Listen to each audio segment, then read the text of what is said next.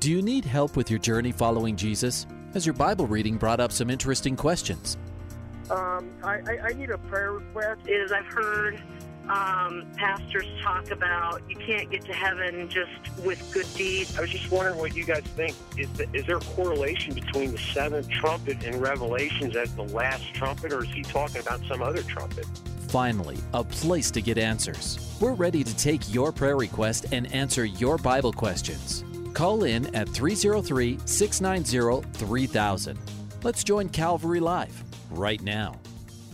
We want to welcome you to today's edition of Calvary Live, and we do invite you to call in. You just heard that number 303 690 3000 is the call in number. Calvary Live is the program where you, the listener, get to call in and ask questions about the Bible or give prayer requests. Uh, perhaps as you've been reading your Bible, maybe a question has arose. Maybe you heard a teaching Maybe perhaps you are having a Bible study with some friends or a group and some questions came up and you want some clarity and understanding. Uh, maybe perhaps you're just wondering what our worldview should be on the things that are going on around us about Christian living, anything that pertains to godliness and life in Christ Jesus. Please give me a call. That call in number is 303 690 3000. My name is Jeff Figs of Calvary Chapel Greeley with you on this Tuesday. Yes, we are live today, those of you who are listening on Grace FM. And we just finished a holiday weekend, uh, Independence Day on Sunday, the 4th of July. And then, of course, many were taken off yesterday uh, for the holiday season, uh, for the very important uh, holiday of celebrating our independence and our freedom and the birth of our nation. And on Sunday, we had a wonderful, wonderful uh, service on Sunday morning. We had an outdoor service. The sanctuary was full uh, with people as we just uh, looked at Psalm 33 and we were praying for our nation. We are talking about how the psalmist, and let me read it to you, and then we'll just continue with the show. But we got all open lines. So give me a call. This is the show where you get to call in and ask questions and give prayer requests. 303 690 3000. Grab one of those open lines and let's talk about the things of the Lord and go to the word of the Lord. The text line that you can text in a question or prayer request is 720 336 0897, and that is for texting only. Be careful as you're texting. But we looked at Psalm 33 that the psalmist would write that the Lord brings the counsel of the nations to nothing, and he makes the plans of the peoples of no effect. The counsel of the Lord stands forever, and the plans of his heart to all generations. And blessed is the nation whose God is the Lord, and the people he has chosen as his own inheritance. So we looked at that and we uh, recognize that the nation who says that you are our God, blessed is the nation whose God is the Lord. There's tremendous blessing. And of course, our nation founded on biblical principles and, and truths and that all men are created equal. And um, and we know that uh, the Lord is the one that has blessed this nation, and we need to pray for our nation because we're getting further away spiritually, morally. Um, there's famine that psalmist in this psalm talks about famine to deliver their souls from death to keep them alive in famine uh, as behold the eye of the lord is on those who fear him you know there is famine in the land Amos would write about there's famine, not of bread nor of water, but of the word of God. And I pray for the churches in our nation. I pray for our nation in general that there is a spiritual awakening and a turning to Him. That is the hope of our nation. That is the hope of our nation. And so pray you had a safe uh, uh, Independence Day. And I know that right now we are in what is called the heart of summer for about the next six weeks in July and through mid August. And a lot of people are traveling, a lot of people are on the road. Uh, they say more people traveling now, uh, going camping, getting away. Last summer, uh, it was difficult, and I think people are very anxious to get out.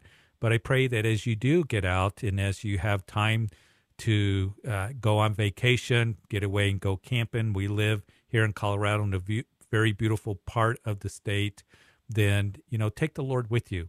Uh, take Grace FM with you up here in northern Colorado. You can get it up in Red Feathers and Rocky Mountain National Park and up in the Snowies in Wyoming. So I want to welcome all of you who are listening live uh, along the Front Range in southern Wyoming on Grace FM today. Also want to welcome those who are listening on Hope FM and Truth FM on the East Coast. As you're listening on those radio networks, you are a week delayed, but you can call in at that number. 303 690 3000 is the number to call. We got all open lines right now, so love to have you call in. Grab one of those open lines because what happens is we go through the show and an hour goes by quickly as those lines can fill up. So give me a call, and as soon as the phone lines begin to uh, ring and, and uh, callers are calling, we'll go to the phone lines. But the text line is 720 336 0897 is the text line. We want to welcome also all those who are listening online throughout the country, from the four corners of the country. Always have those listeners and love to hear from you and have you uh, give us a call anywhere in the country at that number I gave to you 303 690 3000. And so give me a call and would love to talk to you and converse with you and talk about the things of the Lord. And so, so excited um, to be a part of your lives. Such a blessing. Um, I do want to um, just encourage you in, um, again, as we come together, uh, as we find ourselves in summer, um, that uh, this is a time to be refreshed and renewed in the Lord. And so um, we want to be a part of that. So I'd love to talk to you about those things. You know, one of the things that uh, we have been talking about uh, on Wednesday night is we're getting ready to finish the book of Ezekiel. In the book of Ezekiel, we are in that last section that deals with the millennial temple. And there is going to be a temple in the millennium period. And it's interesting as you read the Bible, the Bible speaks of five temples. Um, so um, the first temple Solomon built, and that was destroyed by the Babylonians. And Ezekiel talks a lot about that in the judgments that were pronounced against the house of Judah. Then there was Zerubbabel's temple after the captivity. Uh, they would come back and rebuild the temple. It was very modest and it ended up being called Herod's temple because Herod remodeled it during the time of Jesus. That temple was destroyed in 70 AD by the Romans. Then there's yet a future temple that will be called the Tribulation Temple that will be standing in the tribulation period. And that's the temple that the Antichrist is going to go in and desecrate and proclaim himself as God in the temple of God to be worshiped as God. Paul writes in Second Thessalonians chapter 2.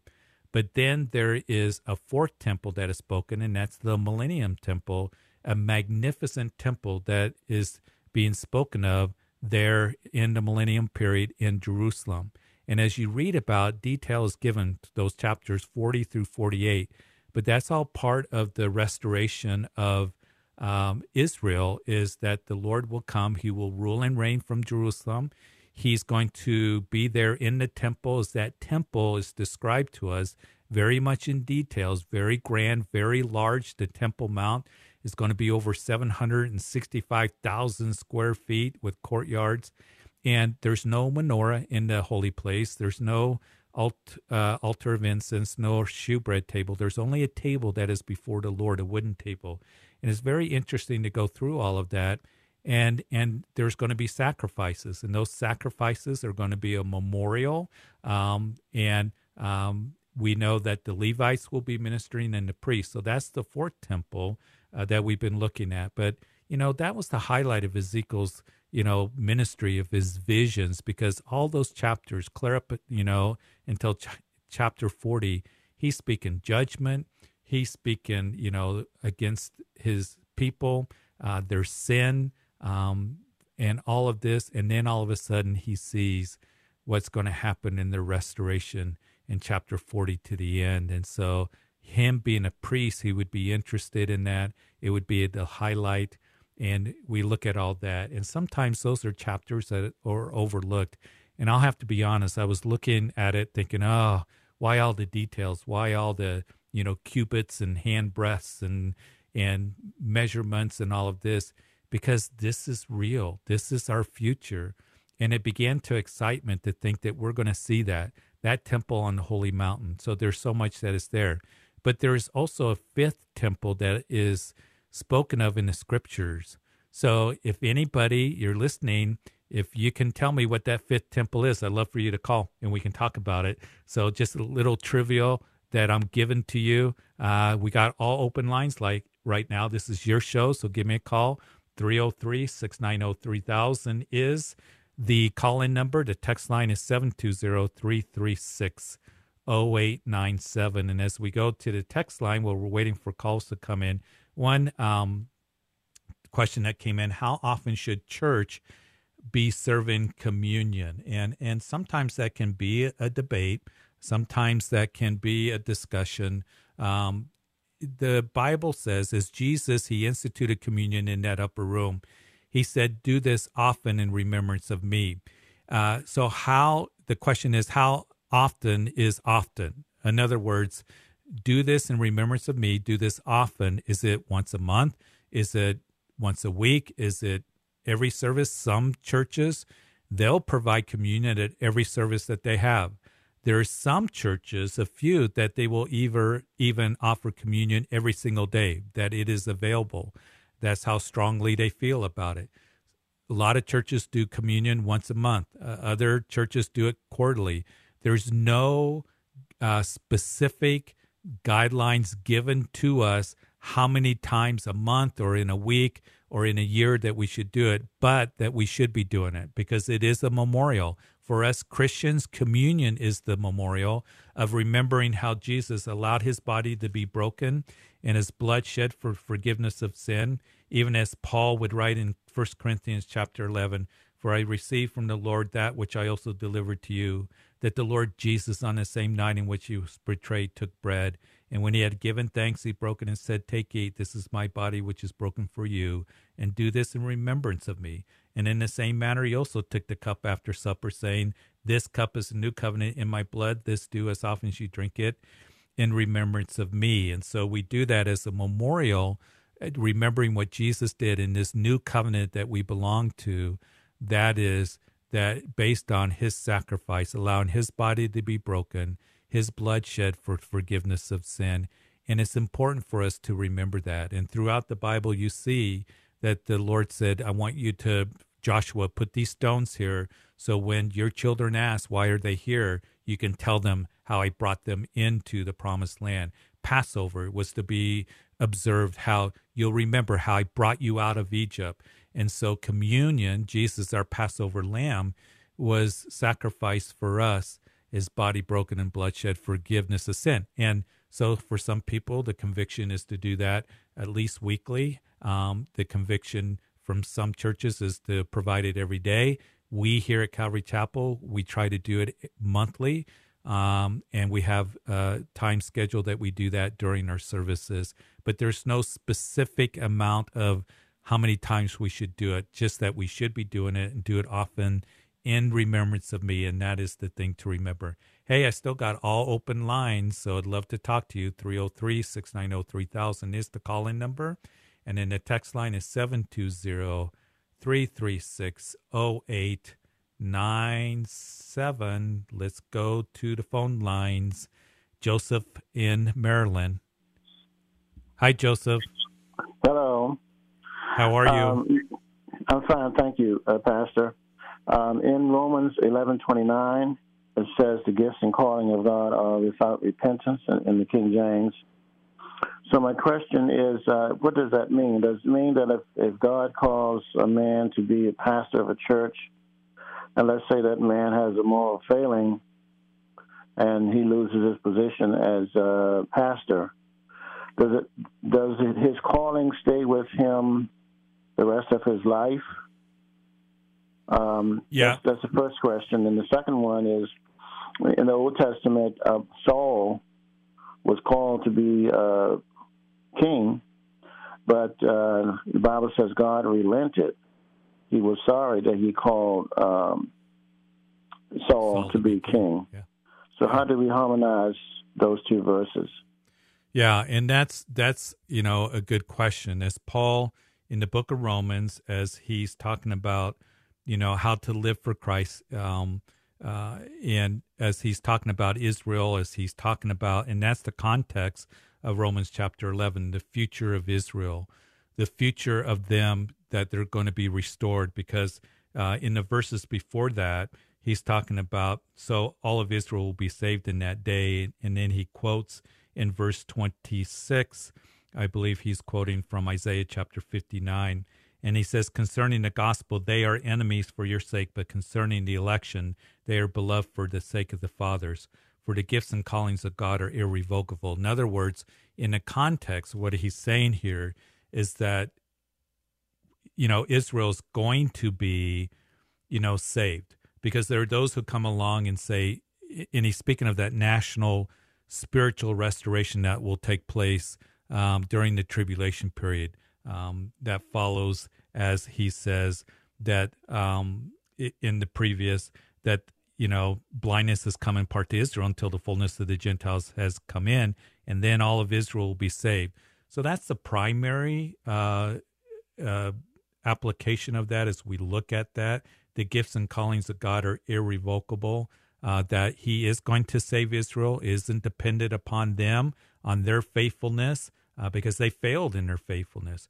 It is dependent upon the faithfulness of God.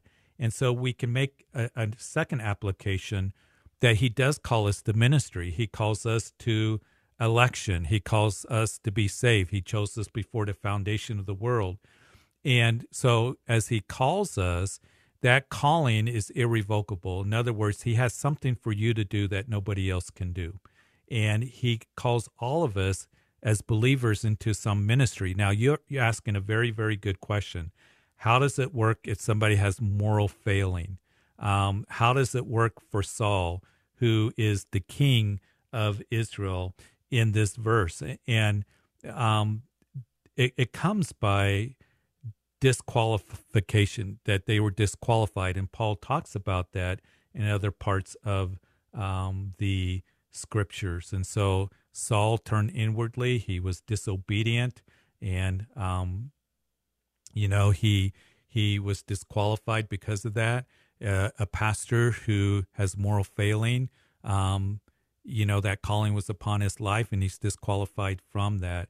And and so the primary application is that God hasn't given up on national or ethnic Israel, and that um, and that the gifts and callings of God are irrevocable, what He calls us to, and um, and that question about you know God re- said, "I wish I'd never had called called Saul," you know that's a good question, and um, uh, and um, you know Saul was disqualified. I think that the Lord was showing His grieving over that and disappointed that that had taken place, even though God's sovereign and He knows everything. Okay, so if a pastor loses his uh, position in a church, he still has a calling on his life because it says irrevocable. Well, yeah, and the the thing is, you know, uh, uh, Galatians comes along and says that if anyone's overtaken in a trespass, restore such one in a spirit of gentleness. So, you know, it's there's a lot of discussion on it. If a pastor fails morally, is there opportunity for him to be restored back to a pastoral position? And that's where the debate comes in, and that's where um, you know a lot of people say no that he he can't be restored to that. He can be restored to some sort of ministry, but not back to pastoral position. And you know that that's something that I think takes a lot of wisdom, a lot of discernment there is opportunity that is given for to restore such one in a spirit of gentleness um, is what the scripture says you know um, considering yourself lest you also be tempted. So it's a debate you know with christians with leadership. I think it takes a lot of discernment and prayer with the leadership on things like that. Okay well thank you yeah, Joseph, very good questions, but very difficult, um, you know, answers to those questions that I think take a lot of searching the scriptures, a lot of discernment, and um, you know, and it's unfortunate when things like that happen. Um, but um, the thing is, there is, it's always God's, I do want to say this, it's always God's desire there to be not only forgiveness, but restoration, restoring, if that's possible. And sometimes that takes a very, very long time for that to happen because trust has been broken, uh, because people have been hurt.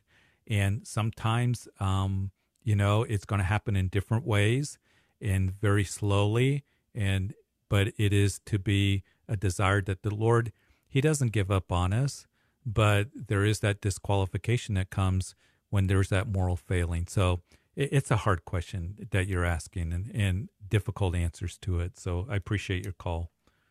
Thank you. You bet, Joseph.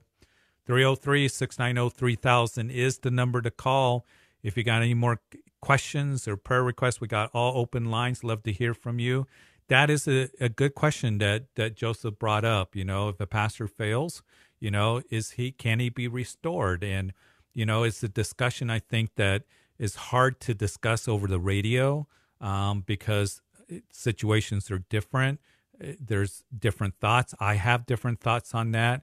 Uh, I can tell you what the scripture says, but the thing is that when God calls us to ministry, we have such an awesome, awesome responsibility, and there's a moral responsibility in that.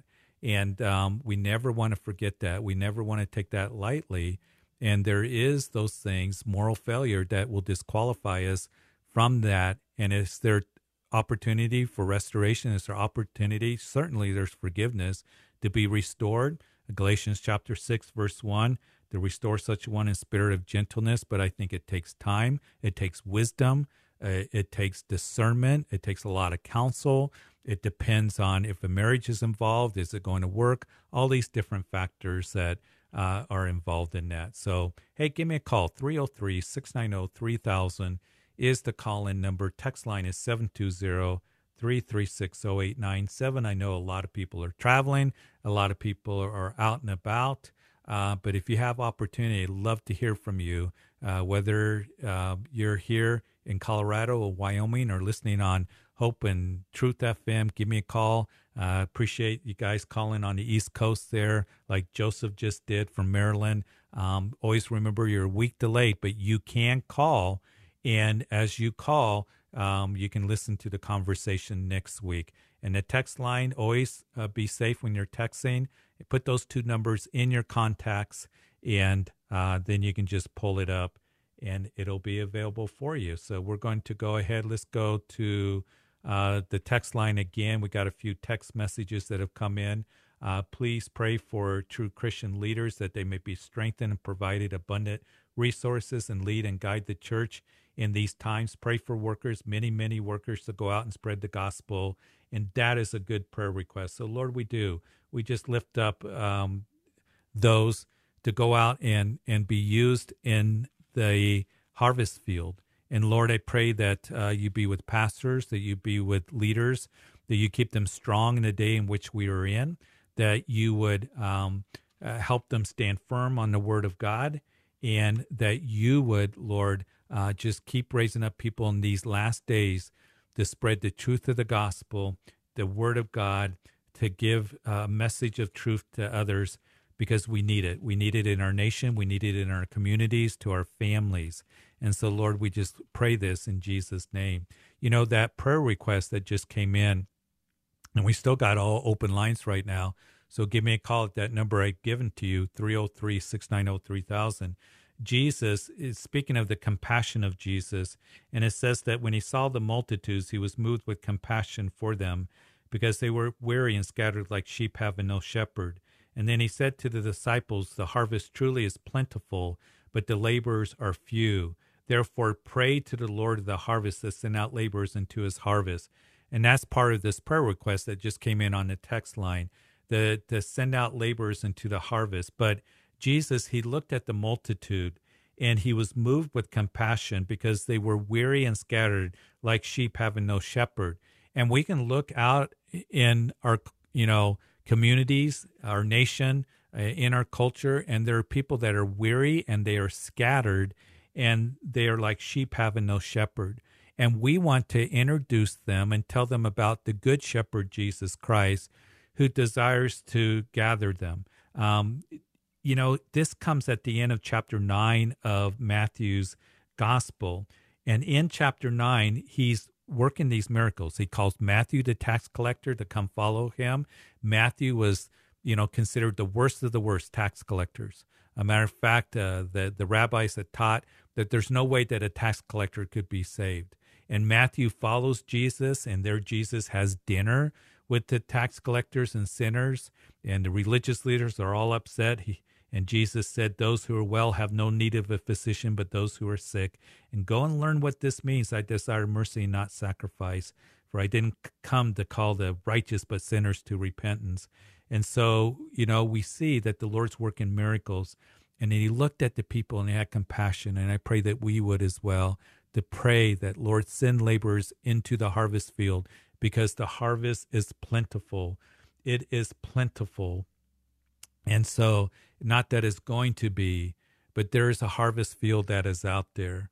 And so, you know, this is exciting times. These are difficult times, but exciting times to be ministering. And yes, it's hard. And yes, it's difficult.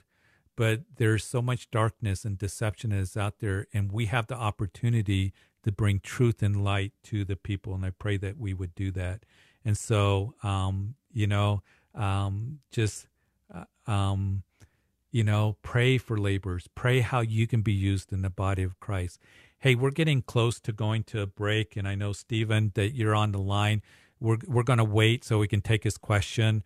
So, um, but I do want to encourage you in because it can be very discouraging, and and that question really, uh, or that prayer request was really, I think, an important prayer request. That's my prayer is that people would be raised up to do the work of the ministry. So we're going to get ready to go to break here in just a little bit. We're going to go to Stephen after the break. So, Stephen, if you don't mind holding, and then we'll take your question and we won't be rushed before break.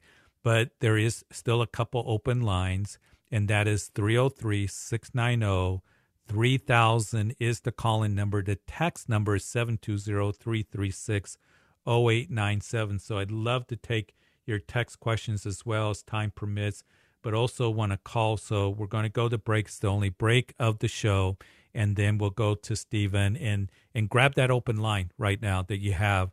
And we got plenty of time in the show, but we do pray that as we know that the harvest truly is plentiful, that laborers go out into his harvest. And listen, what I pray for us is that we would look with compassion at others, and that's what Jesus did.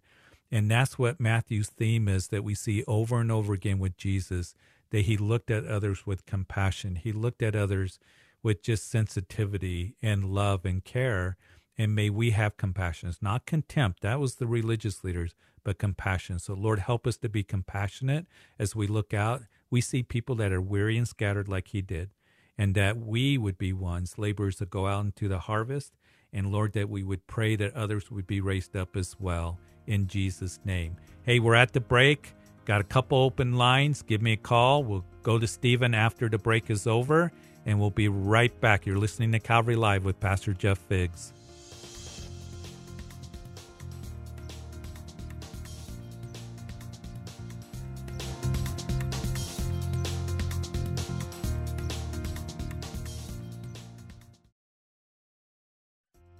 Welcome back to Calvary Live. Give us a call at 303 690 3000 or text us at 720 336 0897.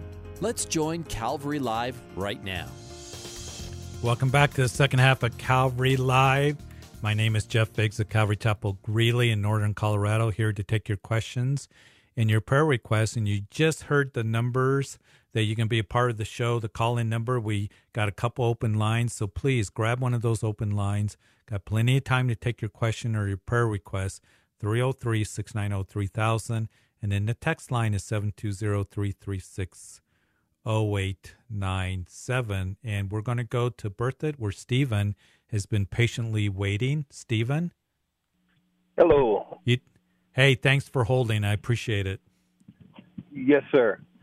Um, my question is, is uh, Jesus uh, seemed to sort of acknowledge about ghosts because he, when he uh, he was either walking on the water or he had shown himself to the to, to the disciples, and uh, they were scared. They were afraid that you know that uh, it was a ghost, and Jesus said that you know ghosts do not have flesh and blood.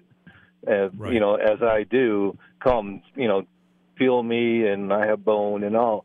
Um, now I understand that he was acknowledging, you know, sort of like the spirit, I guess, spirit world. Um, but I'm sort of curious because there's so much going on right now with, you know, uh, ghost hunting and all this garbage that's going on, and I'm I'm just curious as to what what you your thoughts are on that.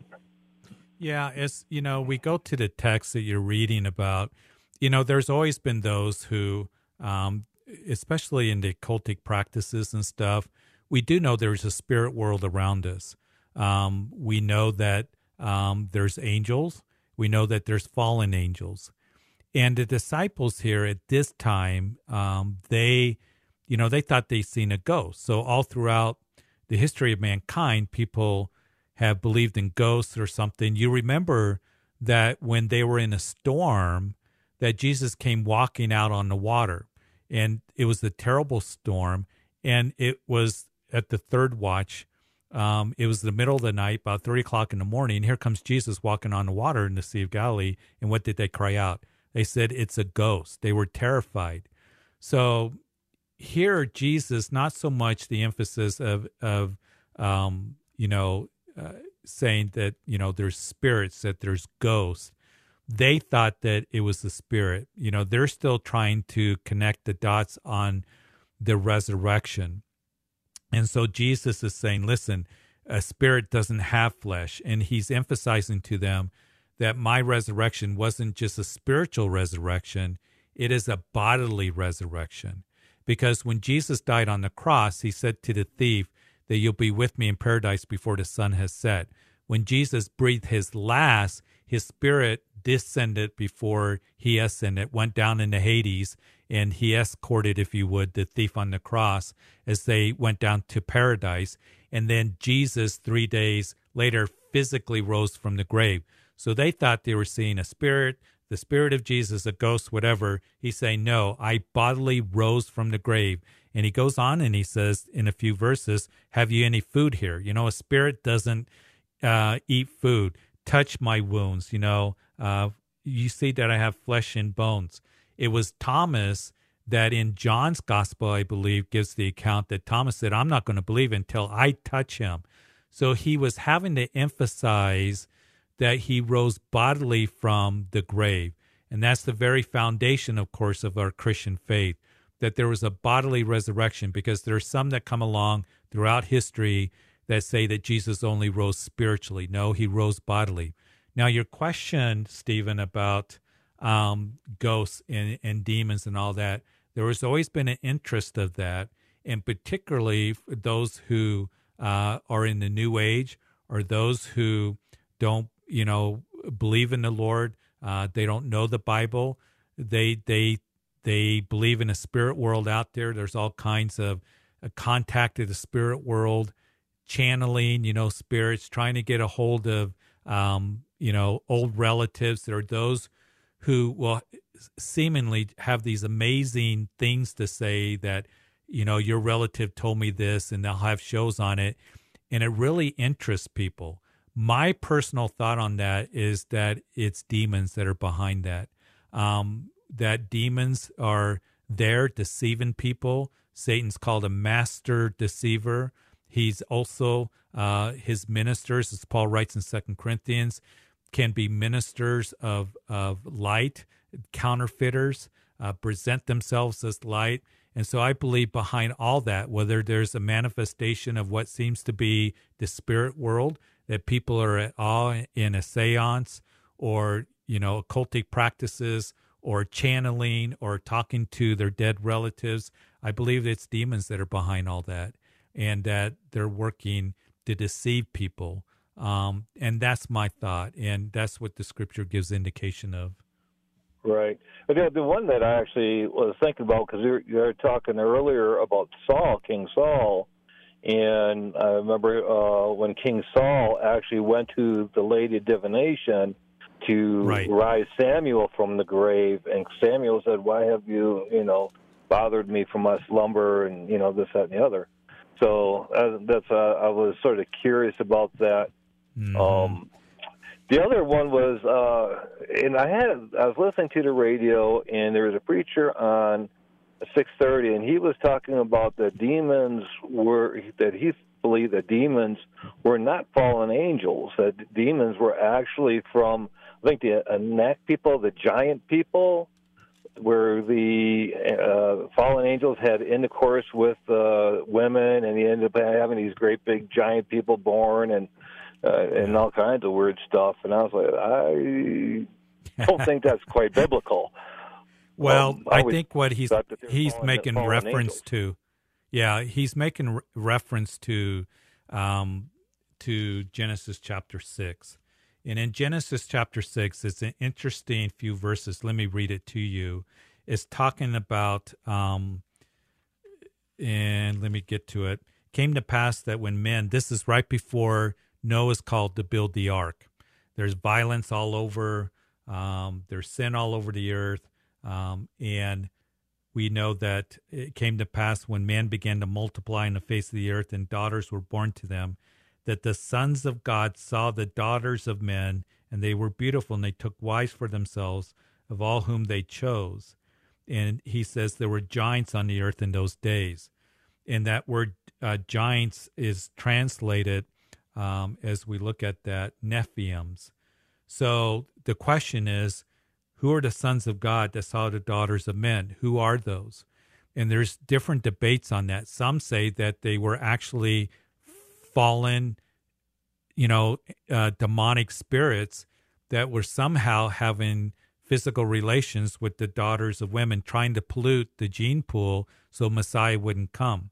Others say no, it was, you know, um, it is another line um, that uh, came through that, you know, trying to pollute the line of Seth that was the godly line, um, and uh, another line of of uh, you know that of Cain that was cursed that came through that it wasn't fallen angels. So that's where the debate is. That's probably what you're hearing. I didn't hear the teaching, but the sons of God oftentimes is a reference to fallen angels um, in the scriptures. And here's something you can study it, and I think it's worth for you to just look at it, Stephen, and study it a little bit because there's there's different thoughts on that. And right before the book of Revelation, there's a little epistle called Jude. And Jude talks about the angels who did not keep their proper domain, but left their own abode, has reserved in everlasting chains under darkness for the judgment of the great day. As Sodom and Gomorrah and the cities around them have similar matter, having given themselves over to sexual immorality and gone after strange flesh. So Jude seems to be talking about those who didn't keep their proper domain. Could it have been fallen, you know, angels that because angels we know can present themselves as as humans, you know, at the resurrection there was two angels that appeared as men. We know that Hebrews tells us as far as far as angels that are not fallen, but don't forget to entertain uh, angels, for some have entertained angels unknowingly. Was there this class of sons of gods or this demonic world that you know somehow they had relations with the the daughters of men, and these Nephians, these giants, were born? That's where that thought is coming in. Lots of different discussion on that. Difficult verse to look at, um, and that's what he's probably talking about. Now, you also mentioned um, Saul, and as Saul went to the witch at Endor, and you know they called up um, um, Samuel, the prophet, he, and it seems like the debate is: was it actually Samuel that came up and talked to him, or wasn't it? And there are some that say no, because of Luke chapter 16 that when Lazarus wanted to go and warn his brothers, that Abraham said, No, you can't, when they were down in Hades. Um, others say that Yes, it was that God allowed Samuel to come back because the witch was surprised. She, she was surprised when Samuel appeared. And so there's that debate as well. So interesting, interesting things that are there for us to look at and we can talk about and um and different comments on that. So sure, sure. Uh, yeah, yeah, I got you. Yep. All right. Well, I appreciate your time, Pastor. Thank you very much. You bet, Stephen. God bless you. Appreciate you calling. Yes, sir. Bye bye. You bet. 303 690 3000 is the number to call. The text line 720 336 0897. Got a couple open lines just real quickly, and then we're uh, going go to the phone lines again. You know, um, the, uh, on our last call, um, that uh, um, that Stephen was talking about the interest that is in spirit world and, and demons and things like that. I wouldn't be surprised if we see more of an interest in that in these last days. People interested in things like that. I would not be surprised if we see more of an interest. What we're hearing more about was um, is UFOs. All of a sudden, it's in the papers. It's in you know the news that the reports of UFO. The government has known about it. Don't be surprised if you hear these things, but listen, stay to the scriptures and um, and know that Satan is the master deceiver who wants to deceive. So I just wanted to to let you know about that. Hey, let's go to Joseph in Wheat Ridge. Hey, Joseph. Thank you for taking my call. Thank you for taking my call, Pastor Fix. You bet. So go just, ahead. Uh, I have a prayer request, but going off of what the last caller said. So regarding angels, um, so uh, it's Acts chapter um, Acts chapter 12, verse 15, when Peter was and the earthquake and the angel, um, you know, helped him get out of prison, and he went to the right. door and knocked on the door. Yeah. And uh, you know, the woman saw him and said, "Peter's at the door." They said she was crazy. So my question is, do they said that was it was his angels, not Peter, it's his angels. So do our angels, if you will, look like us? You know, yeah, I you know it's interesting. People ask that from that text because it's an interesting story.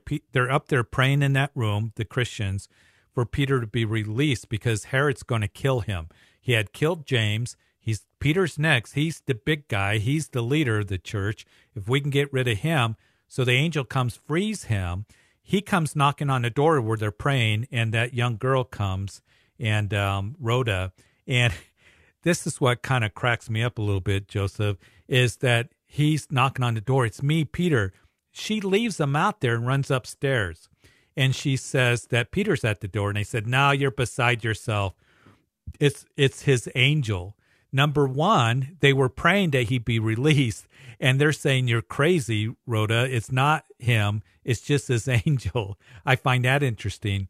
But I tell you what, if I was in that prayer meeting, you know, I would have been running down those steps and and and looking to see is it an angel? You know, so are there guardian angels? The indication is perhaps you know is his angel. Maybe Jesus. He makes a reference in Matthew's gospel about uh, children um, when he's talking about being great in the kingdom of God. And let's see, chapter 18, I just pulled it up. He says, Take heed that you do not despise one of these little ones. For I say to you in heaven that their angels always see the face of my Father who is in heaven. So we know that angels are ministering spirits. They are real. They can appear to be men because Hebrews says, don't forget to entertain strangers. Some have done some unknowingly. Um, that there were two angels that appeared there at the tomb. As Mary looked into the tomb, they they appeared as men. We know that the angels that came to Sodom and Gomorrah, um, that you know they appeared as men. So it seems to give indication that they can do that and appear as men. Well, yeah. So I guess, I guess, I'm, you know, I guess I shouldn't go too much, you know, look into it. But I mean, she didn't see Peter; she just heard his voice. Correct? She didn't like open the door; she just heard his voice. Yeah, she just heard the voice of Peter because I would want, I would think like she knows what Peter looks like if she saw him. So I, I, was thinking that maybe angels can look like us, like look like you, look like me. Oh, look like yeah, and yeah, and I don't think that what the text is showing us, but I do think this, Joseph. I think that the early church was very aware of angels. um, because you know here they are, they keep praying. Uh, they, they didn't care that there um, was an angel out there if it was Peter's angel. They just kept praying. Oh, it's just like no big deal. Paul would write to the Corinthian church when he's writing about order in the church. He says, "Remember the angels," you know. And it's interesting that he says that, and he says the day is going to come when we're going to judge the angels. So I think the early church maybe was a little bit more aware of angels or, you know, their presence. Uh, again, when Mary looked into the tomb and saw the two angels, she didn't, you know, um, leave the tomb and say, "Man, I saw angels, and I think I'll write a book. I saw the angels at the tomb." You know, it wasn't a big deal. She wanted her Lord, so their focus was on the Lord, which teaches us, as I'm sure Joseph, you know, is our focus needs to be on the Lord, not on angels, but they are present and they're ministering spirits. Okay, well, so the reason why I called is, you know, my church that I'm a member of is slowly but surely trying to open up full time. So by God's grace, this Sunday we will be allowed to, for the first time, to be able to go inside the building, but only for Sunday school. After Sunday school, we got to go home. So I pray that everything goes well. The Holy Spirit is there teaching us, so yeah, I just pray that um, it goes well this Sunday for my church. Okay, Father, I do pray for Joseph as they take a step as they're going to have Sunday school, and Lord, that as they do, that people would come. I pray that they would be blessed as they gather together. And Lord, I pray that they would move towards fully opening, to be able to assemble, to worship, to hear your word. And I just pray for the leadership there that you give them guidance and Lord, that uh, this week would go well. And as they gather together, that there be joy. And uh, Lord, to see each other once again. And it's in Jesus' name that we pray. Amen. Hey, thanks, Joseph. Thanks, God bless you. You bet. You too. Yep, we've been open here at Calvary Greeley for months, and and it's so good to have people coming back and seeing churches open up more and and we need to be in fellowship today. And, and again, I know that sometimes people can't because they're shut ins or maybe because they can't be around crowds or they need to be very, very careful. But as much as we can to be in fellowship. So we're fully open Sunday mornings that we have three morning services, 8, 9.30, and 11 o'clock. All the chairs are in, no social distancing, no required masks. Come and I believe that we're going to have to live with this COVID. Um, and I'm thankful that um, that people are feeling more uh, uh, comfortable in coming. Uh, we always want to be careful. We want to always give consideration to others, but we need to to be in fellowship with one another, especially in the days in which we are living in. It is, you know, the isolation was hard, and it had an effect, a negative effect on so many people, on our children. So we got a full week of of youth meeting of um, you know we're in the middle of summer but you know next month we start up lady studies we start up men's study again we have youth that's meeting on saturday a marriage fellowship on saturday night um, young adults will be back we just finished our session of young adults uh, college age students they'll be back here um, at the end of august uh, but we want to give opportunity for people to be in fellowship. And we are seeing more people come, and we need to. We need each other. We need to be together so we can encourage each other, pray for each other, that we can, um, you know, uh, worship the Lord together. The Bible says, "Don't forsake the assembly of ourselves together." It's the matter, son. Some, especially as you see the day approaching, and we are seeing the day approaching. So I want to encourage you. And again, I, I, I don't want to be insensitive to those who cannot be in church, but as much as you can, be in a group, a, a Bible study, be in a church, be with believers. We need that. We need to be encouraged. Don't isolate yourself because I do think, and I say this very humbly, but very honestly, that some, because when churches shut down and it was just online, that some people develops, you know, just a habit of will watch online and I don't need to go to church. You know, I, I can be a Christian and not be in church. And you're right. You're still a Christian. The Lord loves you, but you are missing out. You are missing out on being with the believers. And there's even some that have said that I've heard that I don't need to be in church. And, you know, that's being disobedient to the word of God. The word of God says, "Don't forsake the assembly of ourselves together." And and I'm very grateful for the technology that we can reach nursing homes for those who are shut-ins, for those who perhaps can't be around people, PTSD. I understand that, and we pray for you, and we're so thankful that we can reach you. But I do encourage you to be in church, um, to be in church and to be with believers, especially as you see the day approaching. Hey, let's go to Marie and Greeley on line one. Hi, Marie. Hi, how are you? Good. How are you doing? I'm doing fine. Um, Good. I have a quick question.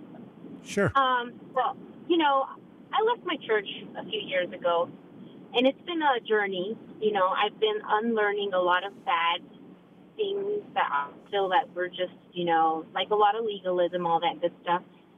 Uh-huh. And you know, lately I've approached this question like something has been popping in my head. You know, I do not doubt God's existence. I don't doubt Jesus Jesus Christ. But what I do have a problem with, like sometimes, is not the Bible, but you know how so much the Bible has been around so long yes. that I want to know how do you feel?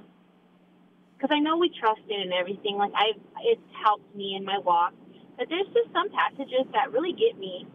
You know, I feel sometimes how it's a lot towards like women. You know, we can't preach type of thing. You know what Paul talks about. Yeah. Um, things like that. I feel like a lot of it was written for the convenience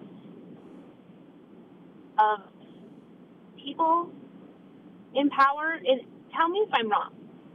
Like, how I- can I we think- trust it? Yeah.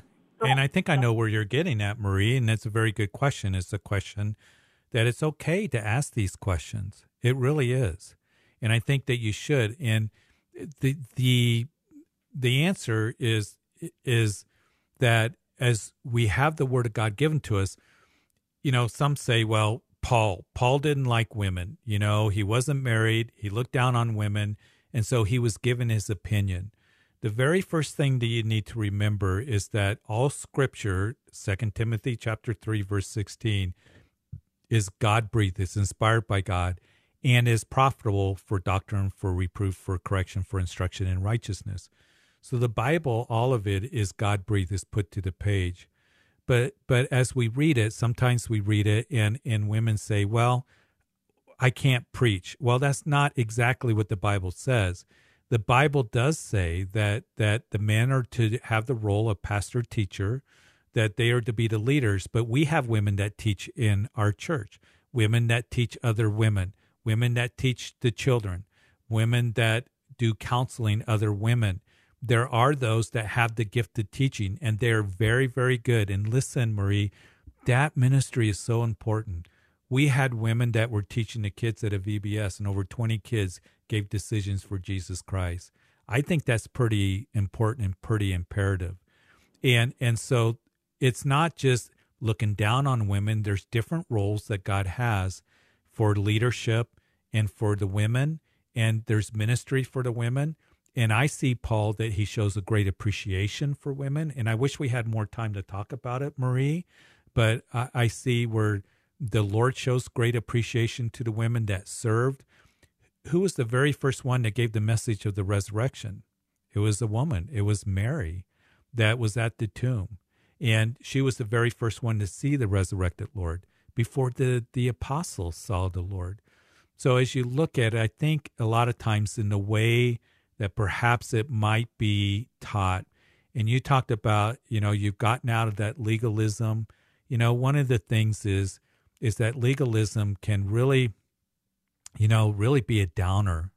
And and legalism of, you know, putting people down, you got to dress this way, you got to act this way, all this stuff.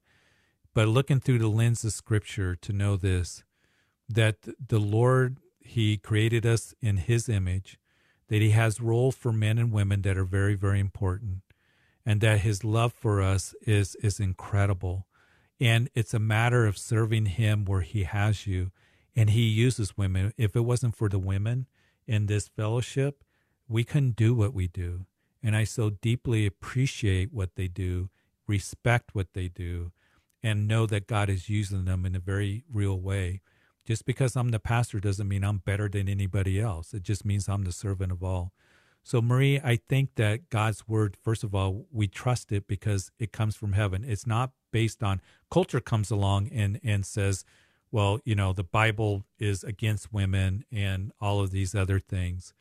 No, the Bible is true and the Lord loves you and he desires for you to discover his love and his appreciation for you and you are valuable to him. And I think that as you read the scriptures and allow the Lord to just minister to you, and I don't know if I'm hitting what you're getting at, but I just sense that that there is questions about, you know, Christianity is just for men and to rule over women or kind of that mindset, legalistic kind of ideas. Man, we have freedom in Christ. We get to serve him because of his love for us and because he loves us, we can love him. And that you have a very important part in God's kingdom and in God's church. And He desires to use you in a very wonderful way. You're valuable to Him. Yeah. Yeah. These questions, you know, and it's just, it's a, a long topic. Hopefully, I can call back tomorrow or sometime. We can like. You know what, Marie, and you you you you can get a hold of me anytime. You know, and the thing is, it is it's okay to ask these questions, Marie. It's okay. And I believe that as you sincerely look for the answer through the Lord, that He will honor that and He's going to answer you, and you're going to discover His grace and His compassion and His love for you. And you know, it isn't about being religious. You know that? Yeah, Legalism is, a, is about religion, it's about relationship. And it's about His love for us, that He died for you and He has a wonderful plan for you, and He wants to use you. And as you begin to discover His compassion and His goodness, you know what? You're going to, as you know Him, you know, not just know about Him, but to know Him and draw close to Him, He's going to touch your heart and He's going yeah. to draw you to Himself. And you're going to discover a wonderful Lord in a very real way. And these, He's going to answer these questions. So you call back or you get a hold of me anytime, and I'll be happy just to pray with you and encourage you any way that I can. Thank you, Marie. Appreciate it. Hey, God bless you, everybody, that on today's show. Have a wonderful, wonderful evening, wonderful week coming up. So grateful to be on the show with you. Good night. Have a good evening. You've been listening to Calvary Live. Tune in next time for prayer and God's Word.